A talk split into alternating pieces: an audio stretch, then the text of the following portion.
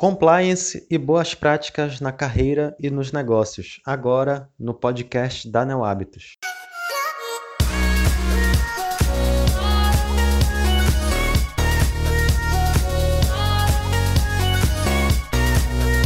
Fala pessoal, tudo bom? A gente está iniciando mais um podcast da Neo Hábitos e dessa vez nós trouxemos uma convidada muito especial. É Amanda Ramalho, ela que é advogada e professora especialista em compliance. E aí, Amanda, tudo bem? Olá, tudo bem? Agradeço o convite, a oportunidade de estar aqui trocando uma ideia com vocês hoje. E estamos aí.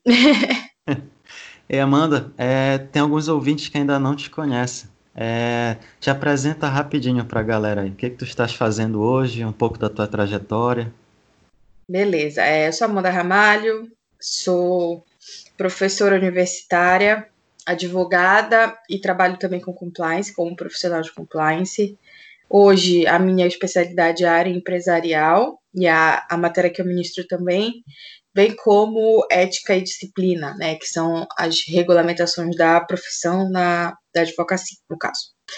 É, hoje, além dos projetos acadêmicos, né, da área acadêmica que eu atuo, eu tenho um escritório próprio, onde eu advogo especialmente na área empresarial e de compliance, e alguns outros projetos paralelos que eu tenho oportunidade de fazer parte, que é a presidência da comissão da OAB, é o Compliance Women Committee, que eu coordeno no Pará, que é uma iniciativa de mulheres, é, que trabalham com compliance, a rede de mulheres entre nós, também que é uma rede na advocacia aqui paraense, e e é isso, eu sempre estudando, sempre buscando dar palestras, cursos, fazer palestras, é, estar presente, né? Fazer cursos de outros profissionais para sempre estar aí se aperfeiçoando nessas áreas, tanto de da parte jurídica quanto da parte do compliance, como tudo que tem a ver com liderança, com empoderamento feminino, empreendedorismo e tudo mais. Bem legal. E Amanda, o que que te levou para essa área jurídica, para a área do direito? Foi algo que tu sempre quiseste fazer desde o tempo de escola ou foi algo que tu descobriu ali no meio do caminho? Então, foi algo que eu descobri no meio do caminho. Na verdade, eu sei que a história bonita seria eu dizer que eu sempre sonhei com isso. É, mas, na verdade, não. Eu queria ser médica. Queria ser médica. Olha queria só. salvar vidas. E aí, hoje eu sei que eu talvez não desse conta dessa missão, né? Considerando tudo que os profissionais da saúde têm passado, não é fácil. Uhum. Mas eu queria ser médica, e aí eu, eu não passei de primeira no vestibular de medicina, passei por outras coisas, não passei em medicina. Aí fiquei um ano no cursinho, e esse um ano de cursinho me fez repensar, assim, se eu queria mesmo ser médica, sabe? Porque uhum. a vida que a galera tinha, assim, que quem queria medicina, eu não tinha, eu não tinha, sei lá, não tinha o que aquele pessoal tinha, sabe? é, e aí eu falei, ah, quer saber, eu vou fazer direito, eu gosto de falar, gosto de ler, olha só a cabeça da pessoa, né? Eu gosto de falar, gosto de ler, e aí eu acho que é direito, acho que eu vou fazer direito. Foi um caos na minha casa, porque meus pais acharam que eu estava desistindo dos meus sonhos por medo, e talvez até estivesse, tá? Não vou te mentir, não. Mas aí eu fui, fiz direito, passei e fui cursar. Fui, fui, no primeiro ano de direito, foi assim, eu tava feliz e, e alegre porque eu não tava mais no cursinho. Só que no, no, terceiro período eu comecei a estudar a matéria de empresarial, que é a matéria que eu sou professora, né, hoje em dia. E eu simplesmente me apaixonei pela área jurídica ali, naquele momento. E desde então, eu, graças a Deus, tive uma carreira muito tranquila na faculdade, assim, fui uma boa aluna, na medida do que do que era possível. E fui levando a faculdade. Aí no final da faculdade eu decidi que eu queria ser professora, sem nunca ter sido monitora, sem nunca ter participado de eventos, porque na época, hoje em dia, todo mundo vai para muito evento, não tinha muito isso. Eu ia para assistir, não ia para participar, nunca tinha ido para um congresso na minha vida. E aí eu resolvi que eu queria ser professora e, e fui. Aí eu fiz mestrado, fiz apliquei para dois programas, passei num, no outro eu fiquei na última fase, mas não, não fui aprovado na última fase. Fiz o meu mestrado. No ano que eu estava começando o mestrado, eu conheci o compliance. Então, tipo, eu comecei o mestrado em fevereiro, eu fiz o curso de compliance em julho do mesmo ano, né? Que foi o ano de 2016. Aí eu disse, bom, vou juntar isso aqui porque eu gostei muito, eu gosto, gosto muito de direito, né? Descobri essa paixão na faculdade e conheci o compliance depois. Me apaixonei e falei, não, vou juntar aqui essas coisas e desde 2016 eu tô nessa luta aí de fazer o compliance acontecer. ah, bacana. E falando de compliance, muita gente ainda tem dúvida, né, sobre o que é compliance. Então, Amanda, o que é compliance? A pergunta de milhões de dólares essa. Compliance não tem um conceito assim. Ah, dois pontos compliance. Tem várias é, é, é, vários autores, vários doutrinadores e vários profissionais da área conceituam de formas diferentes, mas todos encaminham a coisa para o mesmo lugar. Né? Compliance é fazer as coisas da forma correta, é estar em conformidade com as, com as regras. Né? Essas regras elas são internas e elas são externas. As regras externas é que todo mundo conhece, ou pelo menos deveria, que são as leis, né? E aí não só leis é, é, mais regulamentos, portarias, decisões, medidas provisórias, enfim, tudo que o ordenamento jurídico oferece, não são poucas coisas. E as regras internas são as regras de conduta, regimentos internos, é, políticas da empresa, regras de convívio, questões que a gente é, cria internamente, às vezes de uma forma até um pouco artesanal, mas que a gente cria internamente para conviver, né? Considerando aquilo que é permitido, o que é proibido, o que é tolerado e o que é desejado das pessoas. Para além disso, para dizer que eu tenho compliance, eu preciso ter algumas, alguns requisitos. Estes requisitos eles podem ser encontrados tanto na lei, tá? A gente tem uma lei de corrupção brasileira, que é a lei 12.846 de 2013, e a gente tem um decreto 8.420 de 2015. Esse decreto regulamenta a lei. Lá a gente tem o artigo 42 e esse artigo tem 16 incisos que dizem o que, que você precisa ter para você estar é, você ter um programa de integridade, como a lei traz. Ela não traz a palavra compliance, traz a palavra integridade. E a doutrina conceitua em nove pilares, sete pilares ou quatro, que na verdade é, são esses incisos, vários deles são similares, então a doutrina enxugou né? E deu o um nome lato senso para o que seriam alguns desses incisos. Então, para eu ter compliance, eu preciso cumprir com 16 ou com 9 ou com 7 requisitos que são objetivos. Então, eu preciso ter o suporte da alta administração, análise de riscos, código de condutas e políticas aplicáveis para todos, é, canais de comunicação e denúncia, é, é, controles internos, preciso ter auditorias, monitoramento, preciso ter investigações internas para apuração de não conformidades, preciso ter ainda a due diligence, que é a devida diligência de um terceiro que está de fora, né? Que quer fazer negócio comigo, que quer entrar dentro da minha organização para trabalhar, seja como colaborador, parceiro, enfim, fornecedor. Então, eu não é só dizer que tem essas coisas, é realmente ter isso de uma forma estruturada, né, evidenciada. Como é que eu provo para o Rodrigo que eu tenho alguma coisa, né? Uhum. Das mais diversas maneiras. Tem coisas que são documentais, tem coisas que, que são de uma vivência um pouco mais prática, né? Mas, em regra, é, é isso. Assim, falando de uma forma um pouco, um pouco não, mas extremamente objetiva. Né? Cada pilar desse que eu mencionei aqui tem um desdobramento prático, né? tem uma forma de evidenciar. Então, é, todo mundo que trabalha com compliance troca muita ideia com outros profissionais da área, porque, por exemplo, como que eu provo o suporte da alta administração? Se é algo tão subjetivo, né? Então, tem várias, é, várias estratégias assim que os profissionais de compliance trocam de ideia é, do que funcionou com seus clientes ou dentro da empresa que trabalha, o que não funcionou. A gente troca muita ideia, especialmente na, na parte que é um pouco mais subjetiva. Porque, por exemplo, uma análise de risco é um, é um papel, né? Você analisa o risco, você tem um resultado que é uma matriz de riscos, e você apresenta e olha, tá aqui. Essa é a matriz que eu fiz esse ano, essa é a matriz que eu fiz esse, esse primeiro semestre, né? Mas é, o suporte da auto-administração, que seria assim, a vontade do gestor de fazer as coisas corretas, isso é algo muito mais difícil de, vamos colocar em termos fáceis, fotografar. Né? Hum, Não é só uma, uma, uma foto, é uma atitude. Como é que eu provo uma atitude? Então, é um pouco mais delicado, mas eu acredito muito que a gente tem evoluído nesse sentido, assim, de conseguir é, aprimorar as formas de controle, de aprimorar as formas de evidenciar e de fazer com que as pessoas incorporem efetivamente uma mudança de cultura, que no final das contas é o que o compliance quer, ele quer mudar a cultura de algo que é disfuncional, que é não conforme, que é antiético, corrupto, para algo que não só é mais eficiente da perspectiva do negócio, como é mais correto, né? E acaba que tem uma parcela de responsabilidade social muito bacana. Entendi. É só isso. E... é só isso. e, assim, qual a importância do compliance para uma empresa? E se ele se encaixa para empresas de diversos tamanhos ou tem tamanhos específicos de empresa que ele é mais recomendado?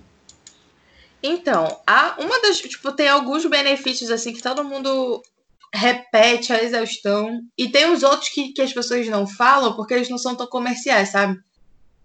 Porque se você chega e fala para um, um, às vezes para o empreendedor, dependendo da cabeça dele, olha, eu tô aqui para mudar o seu negócio, né, para você fazer tudo da maneira certa. Você não infringir uma lei, você não infringir sei lá, uma regra de conduta do mercado, assim, o cara pode te olhar e falar, então eu vou ficar pobre, né? Porque todo mundo faz as coisas de uma outra forma. Como é que eu, sozinho, vou, sabe? E não que a uhum. pessoa seja uma pessoa errada, eu quero deixar isso claro, não é que a pessoa seja antiética, não é isso. É uhum. porque realmente a gente tem uma cultura do fazer errado. E o fazer certo assusta. Uhum. Assusta porque a pessoa, ela tem medo, né? Ela tem muito medo de de mudar de comportamento ao ponto de não conseguir mais estar em determinados mercados.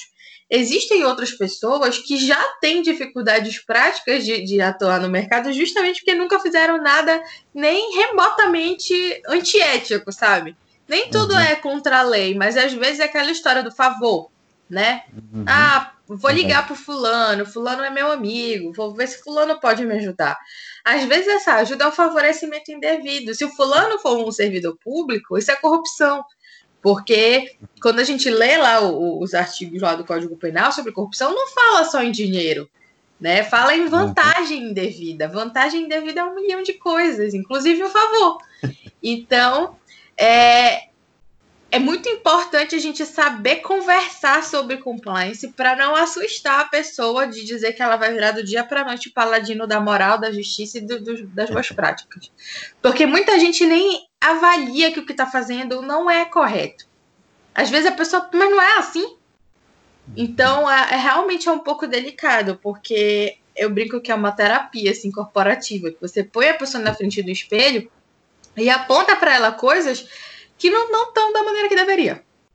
E hum. aí acaba que, que às vezes é, é difícil, é, é, uma conversa difícil, né? Uhum. Mas, a nível de benefício, de importância, o que, que eu te, te falo, né? É, é extremamente sustentável da perspectiva econômica. Porque um programa de compliance bem estruturado, o que, que ele faz? Ele te mostra aonde o dinheiro está saindo. Onde tu está gastando mais que deve, onde tu estás é, é, é, perdendo dinheiro efetivamente, se tu estás fazendo investimento correto, se tu estás investindo em algo que não é interessante para ti. Como é que eu consigo fazer isso? Por um conhecimento profundo do negócio e por a, pela análise de riscos, que pasme, nem é todo mundo que faz. Então, você consegue apontar efetivamente aonde a pessoa está perdendo, onde ela pod poderia investir, onde ela está gastando mais, onde ela está gastando menos. Então, da perspectiva da sustentabilidade econômica, é muito bacana. Da perspectiva da continuidade do negócio, também é importante, porque você consegue capacitar, treinar e substituir colaboradores e pessoas, né, terceiros que sejam terceirizados, fornecedores, que não trabalhem de acordo com o que você julga ser a melhor maneira possível. E isso impacta diretamente no teu resultado de, de negócio, porque quanto é caro tu ficar contratando e demitindo, contratando e demitindo, porque Verdade. todo funcionário que entra tem que ser treinado, tem que passar por uma ambientação, isso custa tempo, isso custa dinheiro, tu tens que parar o funcionário para treinar essa pessoa. Né? Hum. Tu tens que, dependendo do tamanho da tua empresa, passar por uma, duas, três semanas de treinamento para o cara ser ambientado para ele trabalhar. Aí, para tu demitir é. ele em dois meses e fazer isso, repetir esse processo, não é só dinheiro que se gasta aí, né? Se gasta tempo. Se gastam pessoas que ficam é, exaustivamente fazendo a mesma coisa e que podiam estar é. tá fazendo outra coisa. Então, o pessoal da RH, por exemplo, que é assim, parceirão assim de compliance, sempre o RH. O cara do RH, ao invés de ficar fazendo acolhimento, acolhimento, acolhimento, ele podia estar tá fazendo aprimoramento, aprimoramento, aprimoramento. Então, Sim o, o, colaborador bem treinado, o colaborador que faz parte né, do, da tua linha de produção, que entende o lugar dele na fila do pão e que é melhorado nesse processo sempre, ele é um cara que é muito mais. É, é, é, vai te ajudar muito mais a evoluir o teu negócio. Então, não é simplesmente uma economia financeira, é uma entrega melhor no final da cadeia.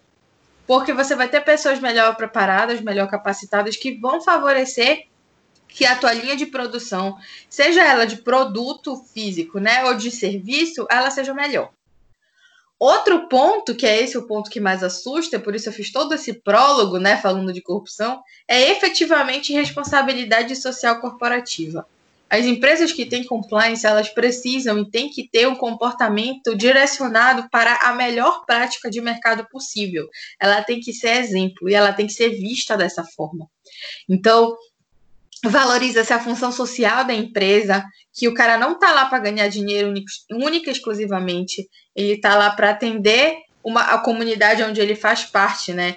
Quem é a uhum. comunidade? É, são os seus colaboradores, né? São os seus gestores, seus diretores, a área afetada pela, pela atividade dele, que às vezes é muito pequena, às vezes é muito grande, se estiver falando de indústria. É, então, o que, que ele entrega para a sociedade? Agora, a gente está vivendo crise, a gente está vendo assim um show, sério, um show. Eu fico feliz toda vez que eu vejo uma, uma propaganda na televisão, uma iniciativa na internet, né, um post de Instagram de uma empresa se colocando à disposição dentro das suas capacidades para ajudar alguém que está passando por um momento difícil. Todo mundo que está doando em live, ah, tem gente que está falando, ah, tá cara tá fazendo para aparecer, não sei o que. Olha, está fazendo para aparecer ou não está fazendo para aparecer, foi uma tonelada de alimentos arrecadada. Tá ótimo para mim. Alguém menos vai ter fome, entendeu? E o cara ele tirou do bolso dele, seja para aparecer, seja porque ele é assim de fato, ele tirou dinheiro do bolso dele e ele deu uma tonelada de alimento. Então, hum. isso é uma parcela de responsabilidade, né? Que é muito importante e que agora está super importante. Sem querer entrar em polêmica, mas já mencionando Sim. aqui uma polêmica, é, atualmente a, a, questão dos influenciadores digitais está bem delicada, né? Porque a maioria dos ah, trabalhos que eles fazem são out. E a gente está dentro de casa. E aí teve uma influenciadora, algumas influenciadoras que se envolveram numa polêmica recentemente e marcas que faziam parceria deixaram de fazer. Outras marcas que já é, é, tinham feito parceria em algum momento se manifestaram no sentido de dizer que não vão voltar a contratar com essa pessoa. Por que, que isso acontece? Porque eles não querem vincular a imagem deles a uma coisa negativa. E aquela pessoa, naquele contexto, tava fazendo uma coisa negativa. Eu não acho que a pessoa deva ser cancelada, que todo mundo tenha que ir para a porta da casa da pessoa gritar com ela, falar mal dela, xingar ela na internet, como tem feito. Eu não acho nada disso correto. Mas o uhum. ponto aqui é um só. A empresa, no momento, precisa ter uma imagem de segurança, ter uma imagem de né, combate à pandemia, ter uma imagem de o que, que a gente pode fazer para melhorar a sua vida nesse contexto super ruim. E alguém que trabalha para ela, mesmo que de forma indireta, tá tendo uma postura que não faz sentido. E aí o que, que a empresa vai fazer? Ela vai cortar. Porque não é essa a imagem que ela quer ter. E todo mundo que trabalha dentro de uma empresa vende a imagem dessa empresa. Quantas vezes eu já soube de histórias, de casos, de pessoas que foram demitidas por um tweet errado. O pessoal tweetou errado. Aí entraram, né, no perfil da pessoa no Twitter e viram que trabalhava em determinado local. Aí a pessoa começou a falar, e aí, arroba a empresa lá que você trabalhava. Isso aqui é o tipo de comportamento de alguém que trabalha para ti? O que, que aconteceu? O cara foi demitido. Por quê? Porque tava brigando, esse caso, inclusive, é emblemático, tava brigando por causa de futebol. Olha só. Né? Paixão brasileira, mas enfim, podia, levou o cara pra ser demitido, sido, entendeu? Podia ter sido BBB, né? Futebol. Ia ser demitido da mesma forma. Mas assim, a imagem corporativa de fazer o correto, e por que, que eu trouxe o caso dos influenciadores para falar? Para a gente ter a ideia de que não é só roubar, não é só é, é, violar direitos do trabalho, não é só fazer, sei lá, um assédio moral, não é só isso, não. Entendeu? É, a não conformidade ela é algo muito maior. Se eu tô te dizendo que é para se vestir de uniforme e, e que é, não é para sair de uniforme de dentro da empresa, né? Então troca tua roupa uhum. no vestiário da empresa quando chega e troca quando sai, e a pessoa sai de uniforme lá de dentro, isso é um crime? Não é um crime. Mas isso é não conformidade. E se a pessoa uhum. ela não obedece o simples, quem me garante que ela vai estar seguindo com mais sério? Então é uhum. algo muito mais, mais complexo, assim, do que meramente é, é, a gente, sei lá, pensar na lei, entendeu? Numa coisa que, uhum. que já é super difícil de fazer, mas que é algo mais objetivo. Porque cada é, organização, né, ela vai ter as suas próprias regras, ela vai ter sua própria estrutura. Tudo isso é baseado na missão, na visão e nos valores, que você sabe, eles, enfim, são muito particulares. É o DNA uhum. daquela empresa é como a personalidade de uma pessoa, né? Quem a Amanda uhum. é? né? A, a, empresa ela tem uma personalidade que é diferente da personalidade da Amanda, do Rodrigo e de todo mundo. Então, essa importância, essas são três importâncias assim que eu gosto muito de trazer. E com relação ao tamanho, não há tamanho. Desde hum. o pequenino até a grande indústria multinacional. A diferença é, obviamente, como você faz isso, porque, enfim, uma pequena empresa ela é muito menos complexa em diversos aspectos, então posso te dizer que é algo mais fácil de fazer a nível técnico, né? E uhum. a nível técnico, obviamente, a multinacional é mais difícil. A importância para os dois é a mesma, porque a pequena empresa tem é, oportunidade de crescer, a grande empresa tem a oportunidade de se manter de se manter forte, competitiva, entendeu? Ter uma reputação elevada, é, e assim, não é porque ela é grande que ela tá ganhando muito, né? Para que ela ganhe, continue ah. é, tendo ali um, um espaço bacana no mercado, o compliance ajuda. Como eu falei, tecnicamente falando, é mais difícil de implementar, porque tu há de convir comigo que treinar 10 pessoas e 10 mil é, é, é totalmente diferente, né? É Mas é na prática, né? Mas a uhum. importância é exatamente a mesma. Tá? A gente até tem uma portaria que simplifica programas de compliance para pequenas e médias empresas.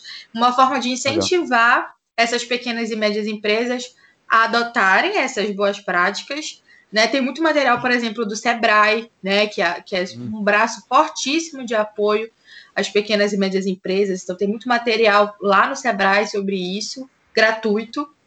E, e assim, eu acredito que é um diferencial, né? Porque todo mundo pensa que compliance é caro, que é que é muito difícil e tal. Se tu vê um pequeno empresário fazendo, né, acho que é um baita de um exemplo, né, do, do, do que é possível mesmo. E que o uhum. cara, mesmo sendo pequeno, ele tem uma, uma mentalidade assim voltada para o que eu considero ser o presente. Tem muita gente que considera ser o futuro, mas eu considero que ele está na, na, na vez do que é o presente, do que o momento solicita da gente. Entendi. Ai, desculpa, Legal. eu falo muito. Não, tranquilo. a, a hora de falar é agora. e eu posso dizer que o compliance ele tem uma atuação mais de prevenção do que de correção? Pode, mas ele também tem. É porque a gente trabalha com três linhas de defesa, né? Prevenção, detecção e reporte. Então, a gente, o cenário ideal, né, o projeto de vida do, de todo mundo que trabalha com compliance, brincadeira, que tem gente que gosta do, do circo pegando fogo, né? Mas é, o trabalho, né, o ideal seria que a gente começasse junto com os negócios. Então, o negócio ele já inicia com um programa de compliance. E aí a gente previne é, não conformidades, né, de todas as espécies. Porém, a realidade não é essa. Então, o que acontece é que a gente pega o bonde andando né? Na maioria das vezes pega o bonde andando. E aí, não é que a gente vai fazer um trabalho de caçar as bruxas, né? Mas precisa ter uma detecção, porque o risco ele parte disso, né? Você precisa entender onde você está pisando. E oferecer uma resposta rápida, uma resposta efetiva e uma resposta válida, né? Porque não é simplesmente falar assim, olha, eu encontrei que, ó, estão lavando dinheiro. Bacana, estão lavando dinheiro. Não é só dizer que estão lavando dinheiro, é, é fazer uma denúncia espontânea, entendeu? Olha, eu fulana de tal, eu sou a dona desse negócio aqui, mas é, eu tenho 1.500 funcionários, eu não tinha o controle que eu achava que eu tinha, eu contratei uma consultoria especializada, eu descobri isso. Eu tô aqui voluntariamente é, falando para as autoridades competentes, e talvez essa seja a parte mais difícil da gente ver, né? Voluntariamente estou falando, eu estou entregando o esquema, tá aqui a pessoa, faço o que tiver que fazer com ela, eu já desliguei essa pessoa dos meus quadros e eu quero fazer diferente, eu quero fazer melhor. Eu já contratei, olha, essa consultoria aqui ou essa pessoa aqui internamente para uhum. implementar compliance. E foi assim que eu descobri que estava acontecendo. Isso que pode parecer loucura é redutor de multa, redutor de penalidade.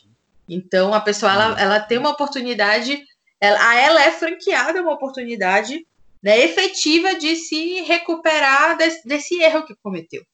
Entende? Entendi. Primeiro, o dono da empresa não vai preso se ele não tiver feito nada. Segundo, a empresa vai ter uma responsabilidade? Vai, mas essa responsabilidade ela vai ser mitigada pela denúncia espontânea. Hum. Então, é algo que ela que é uma, um incentivo, né? A questão da denúncia espontânea. Podemos colocar dessa forma. Isso pode vir a acontecer? Pode. Isso já aconteceu? A Operação Lava Jato está aí. Óbvio que as denúncias elas não foram tão espontâneas assim na Lava Jato, tá? Não foi aquela coisa assim, eu acordei com uma mudança de coração e agora eu vou lá. Não. Eles estavam chegando nas pessoas. A investigação sozinha, ela estava chegando nas pessoas. Só que o que aconteceu? As pessoas, quando resolveram começar a falar, né? Quando elas resolveram começar a se manifestar, quando elas come começaram a abrir a boca, a investigação ela foi em locais que ela não teria ido, tipo assim, não teria alcançado, sabe? Porque, enfim, eram coisas muito bem escondidas, vamos colocar nesses termos. E aí o fato das pessoas falarem, elas receberam benefícios por terem falado, no momento em que as coisas se provaram como efetivas, válidas, levaram a algum lugar, né? A delação ou colaboração premiada que foi feita, ela tinha que surtir um efeito positivo e ela tinha que trazer algo que as autoridades investigativas não sabiam, para que a pessoa pudesse receber algum benefício. E aí o que aconteceu? A pessoa foi, foi tipo, saiu da cadeia, foi para prisão domiciliar, é, teve a pena reduzida, ou, sei lá, teve uma multa reduzida. Nunca vai se reduzir a devolução ao erário, tá? Todo o dinheiro que se rouba do poder público, ele vai ter que voltar. Mas para além desse, desse ressarcimento, tem multas. Essas sim podem ser negociadas. O tempo de cadeia pode ser negociado se tem tempo de cadeia. E tem profissionais da área de compliance que eles trabalham só nessa parte, entende? Que, que é, são situações assim, extremamente mais complexas que eu sou uma estudiosa, porém nunca atuei nem próximo de nada disso na prática, né? Uhum. Mas que é algo assim que é é virador de chave. Porque da feita que todo mundo fala, né, que da feita que você entra para trabalhar com essa parte aí de, de detecção e, de defesa mesmo da empresa depois que a coisa já aconteceu, que é muito emocionante, assim, de fazer.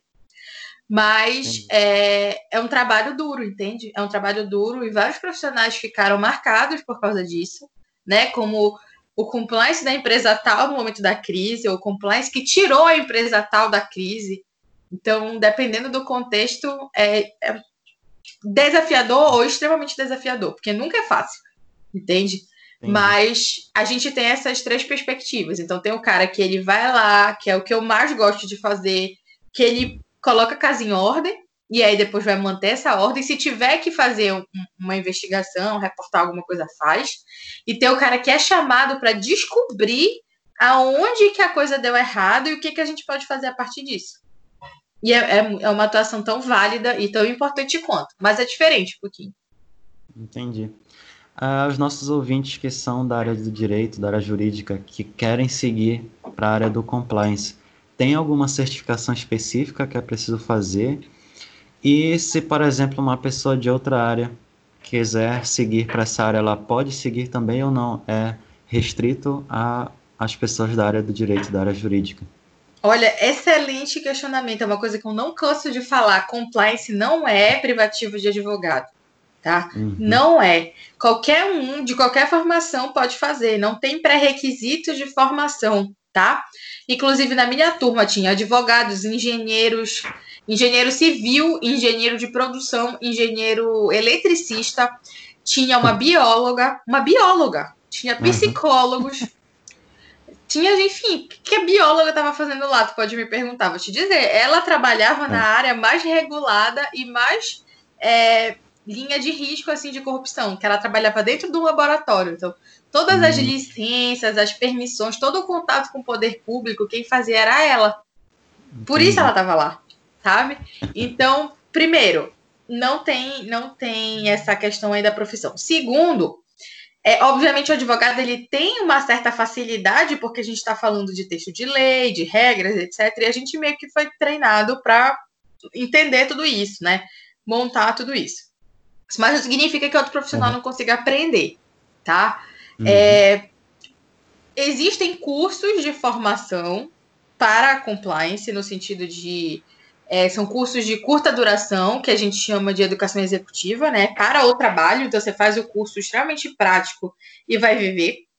Existem já algumas pós-graduações, tá? É, de dois anos, aí um ano e meio, dois, em diversas instituições diferentes. Na época que eu fiz, tinham dois cursos só, dois ou três no máximo. Eu sou da segunda ou terceira turma da instituição onde eu estudei. Eu realmente, quando eu cheguei no compliance, só tinha mato. A gente veio capinando é, desde então. Hoje a gente já tem em diversas instituições, tanto o curso mais rápido quanto após, tá? É, uhum. tem certificação, tá? Tem algumas certificações, alguns institutos que certificam, e tem certificações internacionais também, sendo que essas internacionais você precisa ter algum tempo comprovado de atuação. As nacionais não Entendi. precisa disso. As nacionais você precisa ter, ter, feito um curso, né? Ter o conhecimento ali e submeter à prova. Mas as internacionais não, você precisa ter comprovado pelo menos dois ou três anos, se eu não me engano, de atuação, e para poder submeter à prova, né? Uhum. Porque também não é algo BR, né? O compliance ele vem lá desde 1976 nos Estados Unidos com um escândalo na campanha do então presidente Richard Nixon. Então, é algo que vem de muito tempo. A primeira legislação Caramba. de corrupção veio lá dos Estados Unidos, que é o FCPA, que é uma, é uma lei de corrupção americana, que ela é o que a gente chama de legislação transnacional. Eu posso, no Brasil, ser processada e julgada nos Estados Unidos por um crime que eu cometi no Brasil com um dólar americano. Hum.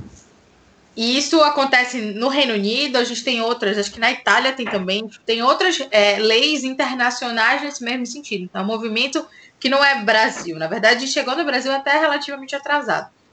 Então, é, essas certificações internacionais, elas são diferentes, porque é um nível de maturidade de lei, de prática também diferente do que a gente tem no Brasil. Mas essa certificação, ela também não é algo que te impeça de trabalhar. Ah, eu não sou certificada, eu não posso trabalhar? Pode. Tem gente que trabalha sem ter feito nem curso, porque pela necessidade da empresa, a maioria das pessoas, inclusive, começou a trabalhar com compliance antes de fazer o curso. Porque era exigência, especialmente galera tipo de banco, farmacêutica, que tem dinheiro, tem é, é, ação na bolsa, né? Tem o capital aberto, etc. Trabalha, opera em dólar essas pessoas precisaram implementar compliance antes de saber exatamente o que eram e de efetivamente até ter curso no Brasil, porque era uma exigência da empresa. E aí a galera foi se aperfeiçoar depois. Agora a gente está num outro momento, né? Isso já está mais sólido, então a, a, gente já tem aonde recorrer antes de trabalhar. Mas muitas das pessoas, por exemplo, que estavam lá na minha turma, já faziam isso. Elas estavam lá só para aprimorar algo que elas já faziam, por força da, da posição que ocupavam. Entendi, entendi. Bacana. E para falar em compliance, é, tu também faz parte do Compliance Women Committee, né? E como é que vocês estão atuando hoje? O que, que ele representa? O Compliance Women Committee é uma iniciativa que começou com duas é, profissionais de compliance, que também são advogadas, no, no instituto onde elas estudaram, é, lá em São Paulo. E aí elas perceberam, na vivência delas, que uh, apesar de ter muita mulher trabalhando com compliance, as posições de gerência, de chefia eram ocupadas por muitos homens. Ah, hum. descobriram hum. algo que é uma realidade latente em diversas outras áreas, né?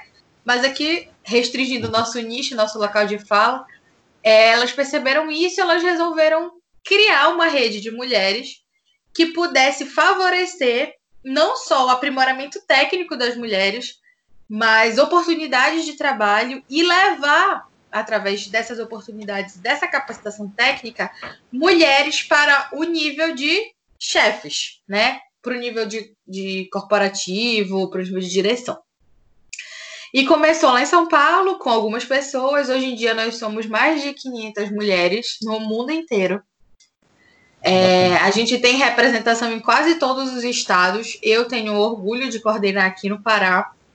Mas nós temos é, no Ceará, nós temos em São Paulo, no Rio, Rio Grande do Sul, lá, é, Santa Catarina, Curitiba tem também, temos em Minas, não sei agora de cabeça todos os estados, mas esses aqui que eu te falei, Brasília também tem, temos a, é, o coordenação UK lá no Reino Unido, temos em Portugal e nos Estados Unidos. É, nos Estados Unidos e na, na Europa, agora que a Europa está começando a, a, se dividir mais. Antes só tinha é, no Reino Unido, né? Agora uhum. que já tem, já tem em Portugal e tá. As mulheres estão conhecendo, né? E aí a gente está conseguindo expandir mais essa rede. Os nossos, o nosso objetivo, o nosso foco é todo baseado na na questão das Nações Unidas, né, para o desenvolvimento das mulheres, não foi, não é algo vinculado a nenhuma outra bandeira, não tem bandeira nem político partidária, nem de qualquer outra corrente, é algo baseado mesmo no que a ONU traz para as mulheres, né, do empoderamento feminino, da ascensão de carreira, da efetiva oportunidade da, e da possibilidade de ocupar cargos de chefia e direção. E a gente tem várias iniciativas né, eventos regionais, né, considerando as particularidades das regiões, que, enfim, Belém e São Paulo é totalmente diferente. A gente tem. É, está sendo estruturado um programa de mentoria interno, tem muita divulgação de oferta de vaga, né? Tem muita mulher que recruta lá dentro, então a mulher que quando tem oportunidade de recrutar, ela dá prioridade para recrutar lá no CWC, né? Uhum. Para oportunizar outras mulheres. E também agora a gente está com um projeto muito lindo chamado de CWC Talks. Eu estou à frente da parte de comunicação desse projeto, né? Uhum. É, sou eu, a Dani Pescadinha, que é do Rio, Carola, lá de. Carola. Ixi, não sei onde a Carola é, gente. Acho que é do Paraná. é, não sei porque não faz diferença no final das contas de onde a gente uhum. é, né? Nesse caso. Aí tem a Laila, que é de São Paulo. E e nós estamos toda quarta-feira, a gente se reúne, as mulheres da CWC se reúnem para tratar de temas relacionados às dificuldades que a gente está vivendo nesse período de pandemia. Então, a dificuldade com o cliente, a dificuldade de conciliar as tarefas de casa, aquelas que são mães. Hoje vai ser sobre isso, inclusive, né? Das mães dentro do home office. É, a gente já falou de ansiedade, já falou de gestão financeira. O projeto tem dado resultados incríveis, então é uma partilha muito bonita as pessoas se sentem, mesmo em meio digital, à vontade para falar e trocar experiências. E eu já conheci pessoas daqui de Belém que moram em São Paulo, são do CWC São Paulo, mas são daqui e eu pude me conectar com essas pessoas. Então tem, tem muito disso. Bacana. É muito bacana. Eu, eu sou meio, como tu pode ver, meio fã de carteirinha do projeto, porque é algo realmente transformador. Sempre que tem é, a marca do CWC em qualquer evento, ou tem isenção para mulheres que estão procurando recolocação no mercado, isenção total, ou pelo menos um preço extremamente diferenciado para que aquelas mulheres possam estar tá lá, né? Porque a oportunidade de trabalho ela está nesse espaço. E se você não favorece que a pessoa que está com dificuldade chegue lá, ela nem consegue às vezes se recolocar. Então uhum. é algo muito bacana. Uhum. As linhas de, de trabalho. Show de bola. E Amanda, é, a gente tem ouvido recentemente o termo legal design. O que, que é esse termo para as pessoas que ainda não conhecem ou só ouviram falar e ainda não entenderam muito bem? O legal design é algo que também é, é veio para mim, né, de uma forma nova. Não era algo que eu tipo dominasse, conhecesse, assim, hum. em termos, como é que eu posso te falar? Técnicos, eu já fazia algumas coisas, descobri num curso que eu fiz que eu já fazia algumas coisas de legal design sem saber que fazia. é, é, é muito bacana e que agora tem crescido muito, tá? É, é uma uhum. abordagem inspirada no, no design thinking, né, que já é conhecido de muitas pessoas, e que o objetivo é encontrar soluções estratégicas e inovadoras para o universo jurídico. Né? Como? É, otimizando a redação, por exemplo, em petições iniciais, utilizando estratégias como o visual law, né, que é mostrar a, de uma forma diferente e obter resultados sobre isso, não é só texto. Inclusive, tem o caso de uma pessoa que eu conheço que ela estava tentando mostrar uma diferença salarial numa ação trabalhista, de provar que uma pessoa fazia a mesma coisa que a outra e ganhava menos. Era isso. E uhum. ela não tava, não conseguiu na argumentação, ela escreveu, argumentou, etc, e não conseguiu. Quando foi para recurso, ela fez um gráfico. Ela mostrou num gráfico para os desembargadores, né, a diferença. E foi um negócio visual. E ela conseguiu reverter a decisão que tinha dito que não havia diferença nenhuma. Hum, então, isso tem acontecido com outras áreas do direito, tá? Questões, por exemplo, relacionadas à indenização, você pega e faz um gráfico é, ou uma imagem né, de decisões no mesmo sentido, que estão condenando em tanto e, essa, e outros locais estão condenando em menos, enfim. Você consegue mostrar de uma outra maneira o que você está alegando, não, são só palavras. É, é algo que, que não só no, na seara jurídica contenciosa, que isso aqui que eu estou falando foi extremamente contencioso, mas na área consultiva, então contratos mais inteligentes, né, contratos que são amparados por recursos tecnológicos também de alguma maneira, um QR Code, um vídeo, etc. É, tem um exemplo de legal design, inclusive, que é um contrato todo em desenho. É, todo em desenho. E são formas, assim, realmente de você fazer de uma forma mais raciocinada, sabe, a coisa, e voltada para evoluir mesmo, né? Para, enfim, para mudar o paradigma da forma como as coisas são feitas. É, é mistura um pouco da tecnologia com design com direito, né? Se inspira de uma certa forma no design thinking, né, que é você contar efetivamente uma história de uma forma estruturada, né, para uhum. fazer uma conexão real ali com a outra parte. É, e tentar resolver alguns problemas que a gente tem, que todo advogado já teve isso. A pessoa leu mesmo que eu escrevi, sabe? A gente às vezes fica com essa dúvida. É possível que a pessoa tenha lido. Então, é algo que favorece até essa, essa, essa visualização efetiva do que está sendo exposto.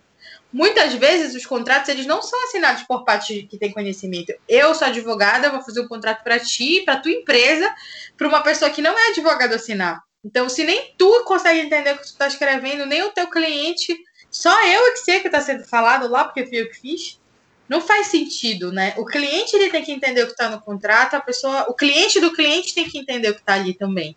E como é que a gente favorece essa compreensão? Se a gente fica escrevendo em latim mil, mil e uma folhas de algo que ninguém vai ler. Contrata para ler, cara. Como é que eu te faço ler? Então, todas essas iniciativas elas são nesse sentido, né, de aproximar o jurídico de quem usa ele, não é só o advogado, né? São pessoas comuns que não entendem termos técnicos e que não entendem a forma, que não entendem várias coisas. E como é que eu aproximo, né, quem usa o direito de quem produz ele, vamos colocar assim. O legal design é uma dessas formas. É algo que é muito, muito gostoso de estudar, inclusive. Eu tenho estudado cada vez mais sobre, porque tem feito a diferença na minha atuação prática. Legal. E tem algum tipo de curso específico ou a pessoa consegue é, estudar fazendo uma pesquisa na internet? Ela até consegue, igual compliance. Hoje em dia já tem muito material de qualidade na internet. A diferença uhum. de você fazer um curso, né? Para pegar material na internet é que o curso ele já filtra, né? Você conhece a instituição, conhece o professor, você sabe que é um negócio bacana. Na internet, às vezes, a gente sabe que tem tudo, de fontes maravilhosas a coisas que não são legais. Então, a é. pessoa que não conhece, ela não vai saber fazer o filtro. E isso me preocupa um pouco. Mas, em regra, a pessoa consegue encontrar coisas bem bacanas na internet. Show de bola. É, Amanda, é uma questão assim é, que eu vejo no dia a dia, né? Uh, tem muitos empreendedores, principalmente startups, que dificilmente eles chamam, né, contam com a ajuda de um advogado, de um escritório, por exemplo, um uhum. apoio jurídico para essas atuações, seja no início, né, na fundação, ou seja ali no, no... Na verdade, geralmente eles só chamam quando dá algum tipo de problema, né? É, tu percebe também esse tipo de distanciamento dos empreendedores com relação à área jurídica e um certo receio de de entrar em contato, por exemplo?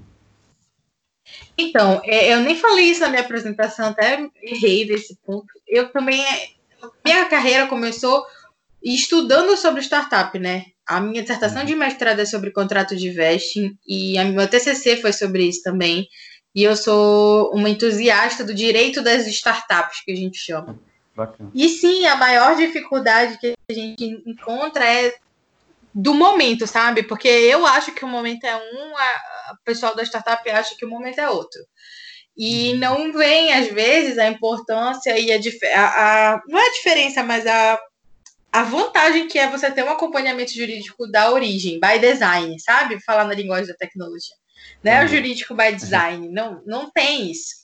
Eles já uhum. procuram a gente num momento que é outro que às vezes as coisas já deram errado, e também procuram, às vezes, por coisas que não são efetivamente um problema.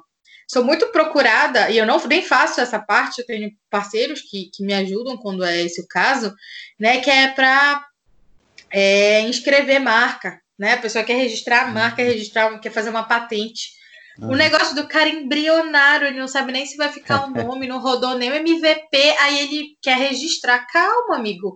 Não é esse o momento ainda. Mas não, essa é a dor desse cliente. Então, a gente tem essas duas questões. Uma, de não verem a, o valor na gente no, no momento inicial, e o outro é de ver, de ter uma dor que é diferente da dor de fato. Eu entendo uhum. que a, a tua dor é onde dói em ti. Ponto, eu entendo isso mas aquilo não representa, da perspectiva jurídica, um problema ainda. E a pessoa hum. acha que sim. Mas ela não tá nem aí, que ela não tem contrato com os sócios dela, tá operando no meio, que isso pode dar um problema. É. Tu tá entendendo? Então a gente vê de uma, por uma ótica, né? E o empreendedor às vezes vê por uma outra, que é muito diferente. E afinar essa conversa é algo complicado. Uma outra dificuldade que a gente tem é a própria regulamentação da advocacia, porque eu entendo que a startup, a menos que seja assim, fora da curva, a regra é não ter dinheiro, né? Ou não ter muito dinheiro. Uhum. E a advocacia tem, tem tabela, né? Tem uma tabela uhum. de preços que eu não posso operar em valor menor, porque senão estou aviltando honorários, eu estou desrespeitando a classe. E às vezes o cara não tem dinheiro para pagar o que custa o serviço, né? Então, esse é, é fazer esse encontro entre o que o advogado pode cobrar sem estar cometendo nenhum erro, né? Ético, nenhuma infração. E o que o empreendedor de startup consegue pagar também é algo extremamente delicado, né? Encontrar essa, esse meio termo. Eu sou a pessoa que vou na parcela, sabe? Eu penso que a parcela ela é uma possibilidade real da gente encontrar o um meio termo. Mas é, nem todo mundo quer se comprometer com parcelas. Então, assim, é, é, é um pouco delicado. Mas a startup ela precisa do direito, ela precisa do jurídico para que ela tenha oportunidades de crescer sem tantos problemas, porque um cenário de extrema incerteza na qual nasce todos os negócios e agora no qual estão todos os negócios. Eu brinquei que agora com a pandemia todo mundo é startup. Tá todo mundo empreendendo num cenário de extrema incerteza, né? Como diria Eric Ries. É verdade. É, mas esse cenário de extrema incerteza, obviamente, ele traz lá situações que o advogado estrategicamente pode ajudar. Então, acho que o papo é mais desse, de você compreender o advogado não, não como um, um bombeiro, que ele só vai apagar incêndio, mas como um parceiro estratégico relevante para o teu contexto. Então, ele vai contratualizar o que tiver que contratualizar, ele vai resolver o que tiver que resolver, e ele vai te dizer o que fazer da perspectiva do risco jurídico. Olha, essa decisão que você quer tomar, ela tem essas implicações aqui. Beleza? Você quer tomar ela mesmo assim? Quero. Plano de contingência para quando der algo errado, porque vai dar. Ou, beleza, não vou fazer, não, vou te ouvir. Plano de contingência para se algo der errado, porque também pode dar. Então, só o advogado ele consegue pensar para além da página 2 para alguns problemas, né? Por, porque sim, o empreendedor, qual é a formação? Nenhuma, ou TI, ou publicidade, ou jornalismo. A pessoa não foi treinada, ela não estudou para conhecer do direito. Obviamente, tem gente que é mais virado, assim, que, que lê, que estuda, né? Que gosta. Uhum. E aí acaba que tem aí um conhecimento fora da curva. Mas a regra do homem médio é não saber. É não saber. Então, o advogado, ele tá lá para ajudar nesse, nesse saber aí. Entendi. Show de eu bola. espero que a gente encontre um meio de caminho que todo mundo seja amigo e trabalhe junto, porque eu adoro advogar para startup. Pode Me ser faz sócia, muito né? feliz. É, posso ser sócia, nada impede, exatamente. Se, se verificar que de fato tem, tem vantagem ali, dá para É, trazer um exato. retorno. Beleza, Amanda. É, e como tu falaste, a gente está vivendo um período de crise, né? Que toda empresa é startup hoje. Todo mundo está vivendo num momento de incerteza. E uma coisa que impactou muito as empresas profissionais de diversas áreas foi essa mudança no modelo de trabalho, né? O trabalho remoto. Como é que tu estás lidando com esse processo? É, como é que o teu escritório está lidando com isso? Mudou muito a tua, tua rotina? Ou vocês estão conseguindo levar esse período? Então, é, graças ao meu bom Deus, eu já sou incluída digitalmente, né? Sempre fui. Então, Uhum. da perspectiva da dificuldade com a ferramenta tecnológica, eu não, não tive isso. Minha equipe também é bem, é bem incluída, né? Nós somos três. E por utilizar, já utilizava algumas plataformas em nuvem e tal, é, no escritório mesmo, é, todo mundo já sabia mexer. Então, com relação a, a, a essa parte, extremamente é, prática, né, de utilizar as ferramentas para videoconferência, é, utilizar a nuvem, é, fazer documento online. O próprio processo judicial é eletrônico. Quando eu me formei, né, já era. é, então, eu tenho alguns processos, poucos processos físicos que eu herdei ou que ainda era, na época, assim, ainda estava passando pela transição para o eletrônico, mas a grande maioria dos meus processos são eletrônicos, então eu faço todo o acompanhamento, ajuizamento, prazo, tudo pelo computador. Então, ne- nesse ponto específico, é, é- foi tranquilo. Só que acho que a dificuldade mesmo que a gente enfrentou foi de trabalhar de casa todo o tempo, porque trabalhar de casa a gente sempre trabalha, né? Às vezes precisa um prazo que não conseguiu terminar no escritório, tem uma situação emergencial que você precisa fazer, mas é algo pontual. Né, eu precisei me estruturar realmente, montar um espaço para mim, porque eu tenho dificuldade de trabalhar de casa, eu, Amanda. Entendi. É, tenho cachorro, tenho gato, eu, tenho, eu moro com os meus pais, então eu tenho vida na minha casa, né? E vamos combinar. A gente mal vê a nossa família em situações normais. Óbvio que eu gostaria de estar aqui com meus pais do meu lado, mas também não vou trabalhar, entendeu? Porque a gente vai conversar, vai comentar, vai ligar uma TV, vai botar uma música e vai, o foco do trabalho vai sair. Então, acho que a dificuldade que a gente enfrentou foi essa. Mas eu consegui montar o meu espaço, eu fecho a porta, é, tenho os meus horários de trabalho. Eu sou professora, então estou dando aula, né? Então, Uhum. tem os horários de aula presos na porta, porque todo mundo que está aqui sabe que não pode entrar nesse horário, porque eu não vou poder atender, né? Que eu vou estar com os meus alunos. E a gente tem feito reuniões semanais, às vezes mais de uma vez na semana, dependendo do que for, para atualizar as coisas. E os meus clientes também tem, temos atendido é, todos virtualmente. Então tem funcionado bacana também, os clientes. É, é, aqueles que têm mais dificuldade com o- a videochamada, eu estou atendendo pelo telefone. Né? Já tive até cliente novo, quem diria, né, que nesse momento de, de crise ia surgir, mas até aconteceu. Né? Aí as pessoas até perguntam: tu estás advogando? Não, estou advogando, eu não vou parar de trabalhar. Até É. porque o processo é eletrônico, então eu nem preciso é, é, sair de casa para fazer o meu trabalho. E aí a Uhum. gente atende pelo telefone ou faz videochamada para quem é mais afeto, né? Videochamadas. Uhum. E lida com a dificuldade, porque o trabalho não pode parar. Eu, eu acredito que gente- isso vai passar, porque tudo passa, e a gente vai sair. E para onde a gente quer voltar, né? Eu quero ter para onde voltar, eu quero continuar tendo meu trabalho, eu quero continuar é, tendo a minha vida, mas se eu optar por não fazer nada agora, ficar sofrendo, ansiosa dentro do quarto, não vai ter uma vida quando eu sair daqui, porque eu estraguei ela. Então, por Verdade. mais difícil que seja, e é muito difícil, eu sou extremamente ansiosa, sou extremamente ativa. É, é muito difícil ficar presa em casa. É muito, é muito complicado. Eu tenho tido muita dor de cabeça também, porque eu fico o dia inteiro na frente do computador. Eu, Hum. Quando eu não fico o dia inteiro na frente do computador, porque o professor dá aula em sala. Né? A gente não dá aula pelo computador. Então agora, ou eu tô trabalhando, ou eu tô dando aula no computador. Fica o dia inteiro luz no rosto, né? Chega à Uhum. noite, eu tô com a cabeça muito doída, tô com o olho ardendo, tô um pouco cansada. Mas assim, é saber o teu momento, é saber como que tu pode gerir essas dificuldades que vão se apresentando à medida que as coisas vão acontecendo. Então, o que, que eu faço, por exemplo? Eu, é, se eu trabalho até tarde, eu acordo um pouco mais tarde, ou então eu acordo cedo, mas eu não venho direto para o computador, eu tomo um café com calma, né, para dar uma descansada ali na vista. Depois do almoço, eu não vou direto para o computador, né? Eu dou uma descansada na vista também, eu dou uma descansada na cabeça e volto para trabalhar. E isso para mim tem sido muito difícil, porque para mim, ó, se eu tô aqui, se eu tô podendo, por que, que eu tô trabalhando? Eu sou muito workaholic, eu sei que isso não é saudável. Então, é, acho que a dificuldade tem sido essa, sabe? De, de parar de trabalhar e de não se sentir culpada porque tá fazendo alguma coisa pela tua saúde, né? Te alimentar, tomar um banho, é esfriar a cabeça, vendo qualquer Netflix, porque se tu botar no jornal, tu não vai te, te aliviar, tu vai te estressar mais.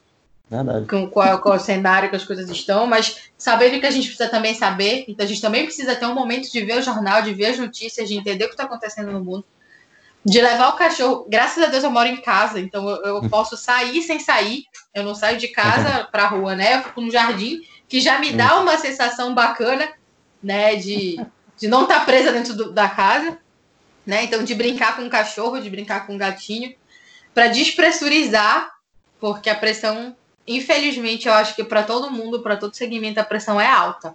Que a gente não lida só, o advogado em especial não lida só com seus problemas, ele lida com o problema do cliente também. E a gente precisa estar muito centrado, porque é muito sério cuidar da vida do outro.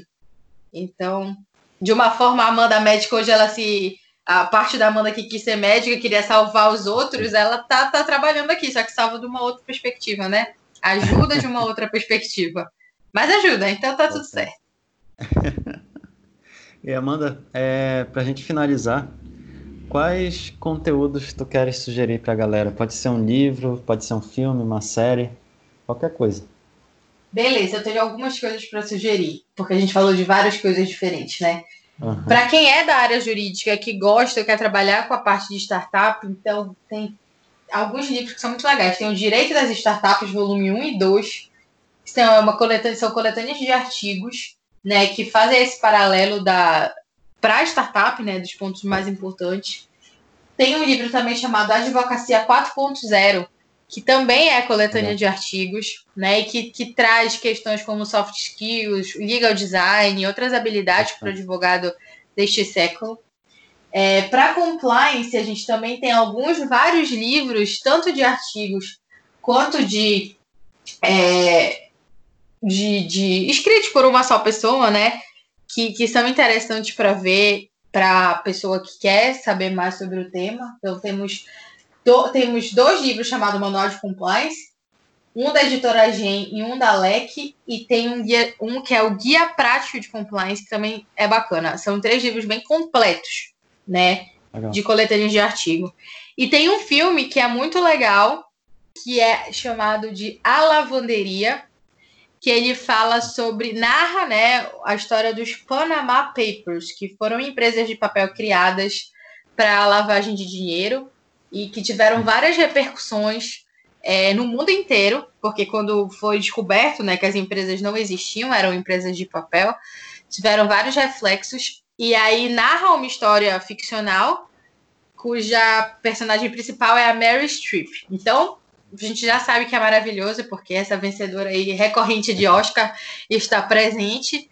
E ele trata de uma forma bem didática essas questões, né? E que é para quem não é da área, tem isso e tem uma série que é original da Netflix chamada Na Trilha do Dinheiro Sujo.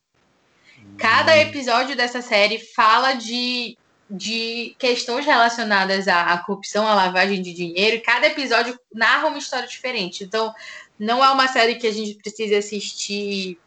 Se, não é uma história, né? Que tem que assistir a sequência toda. Tu pode assistir por episódio. Então, que fala lá de tipo, petróleo, aí o outro fala de banco e tal. É muito bacana também. Esses dois últimos é para quem não é da área, tem, tem vontade de conhecer, é, de entender como se relaciona mais com a vida prática, acredito que pode ajudar bastante. Entendi. Show de bola, Amanda. E como é que as pessoas podem fazer para te encontrar nas redes sociais?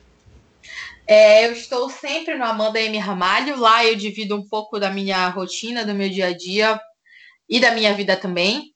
É, e no Amanda Ramalho ADV, que é o, a rede do escritório, lá a gente só somente apenas produz conteúdo, não somente eu, mas todo mundo que trabalha comigo, por meio de vídeos, de posts, é, de infográficos, e-books, a gente tem uma atuação bem, bem bacana nessa parte de conteúdo. Então, quem quer conhecer a Amanda e o que a Amanda anda fazendo é no Amanda M. Ramalho, e quem quer conhecer sobre o trabalho do escritório é no Amanda Ramalho ADV.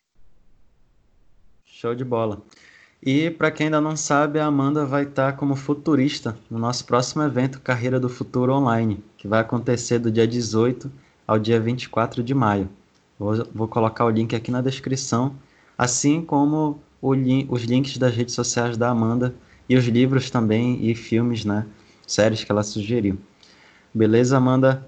É, Beleza. Muito obrigado pela tua presença, pela tua disponibilidade para estar aqui com a gente no podcast.